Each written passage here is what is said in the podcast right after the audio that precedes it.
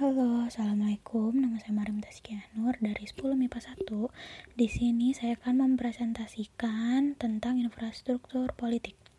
Apa sih infrastruktur politik itu? Uh, infrastruktur politik merupakan suatu struktur pemerintahan dalam berpolitik, terdiri dari lembaga negara beserta hubungan dan kekuasaannya satu sama lain.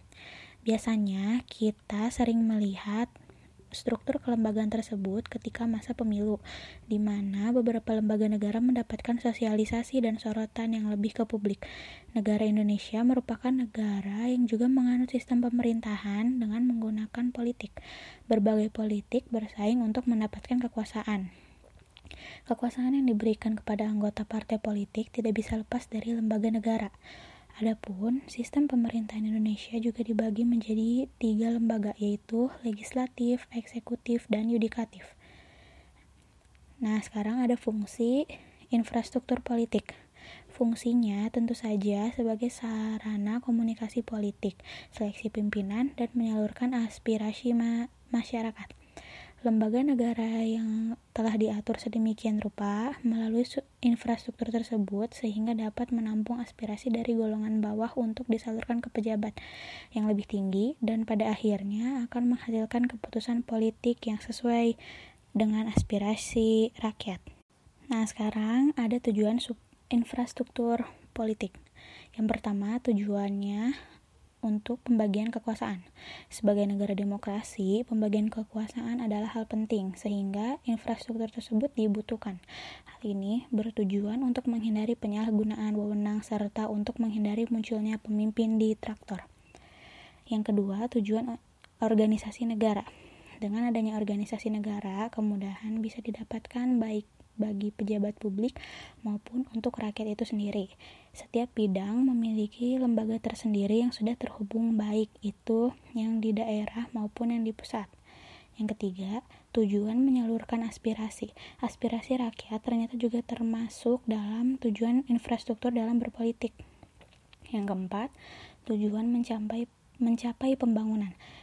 Infrastruktur dalam berpolitik memiliki tujuan akhir yang mulia, yaitu untuk mencapai pembangunan negara secara nasional. Nah, sekarang ada contoh-contoh infrastruktur politik di Indonesia. Yang pertama ada lembaga konstitutif atau yang bisa kita kenal dengan MPR. MPR memiliki kekuasaan tertinggi, sehingga kekuasaan yang dimilikinya masih terlalu tinggi dibandingkan lembaga negara lainnya, seperti lembaga eksekutif, legislatif, dan yudikatif. Yang kedua, ada presiden dan wakil presiden. Presiden dan wakil presiden adalah salah satu lembaga negara yang memiliki kedudukan dan kekuasaan yang tinggi. Presiden dan wakil presiden dipilih secara langsung oleh seluruh rakyat Indonesia. Hal ini menunjukkan bahwa aspirasi rakyat dapat tersalurkan secara langsung melalui surat suara yang mereka coblos ketika pemilihan umum. Yang ketiga ada DPR. DPR atau Dewan Perwakilan Rakyat memiliki kekuasaan yang tidak kalah besar. DPR merupakan lembaga legislatif yang memiliki kewenangan untuk menyerap aspirasi rakyat dan membuat kebijakan yang seadil-adilnya. Kedudukan DPR sebagai lembaga legislatif yaitu sejajar dengan lembaga yudikatif, eksekutif, dan MPR. Suprastruktur ini berlaku setelah adanya amandemen atau infrastruktur ini berlaku setelah adanya amandemen. Yang keempat ada DPD. DPD adalah singkatan dari Dewan Perwakilan Daerah. Berbeda dengan DPR, DPD dipilih bukan dari partai politik melainkan dari putra terbaik daerah. Meskipun begitu, di dalam infrastruktur DPR tetap memiliki kedudukan yang cukup tinggi yaitu sejajar dengan DPR. Untuk mengisi lembaga negara DPD pun dilakukan cara yang sama dengan DPR, yaitu melalui pemilihan umum lima tahun sekali. Yang kelima ada Mahkamah Agung. Lembaga yudikatif di Indonesia bisa kamu kenali dari Mahkamah Agung atau MA. MA merupakan lembaga negara tertinggi di bidang hukum Indonesia. Seperti yang kamu tahu, Indonesia adalah negara hukum. Dalam menjalankan tugasnya, MA memiliki wewenang yang tinggi, yakni menjaga jalannya alat hukum berupa undang-undang hingga berhak memberi sanksi apabila terjadi pelanggaran. Yang keenam, ada Mahkamah Konstitusi. Mahkamah Konstitusi atau yang bisa disingkat MK juga merupakan lembaga yudikatif di Indonesia. Bedanya, MK adalah lembaga tertinggi di bidang kehakiman yang bertugas menguji UUD. menyelesaikan sengketa yang terjadi pada lembaga negara, membubarkan parpol, hingga memutuskan hasil pemilu yang dilakukan di Indonesia.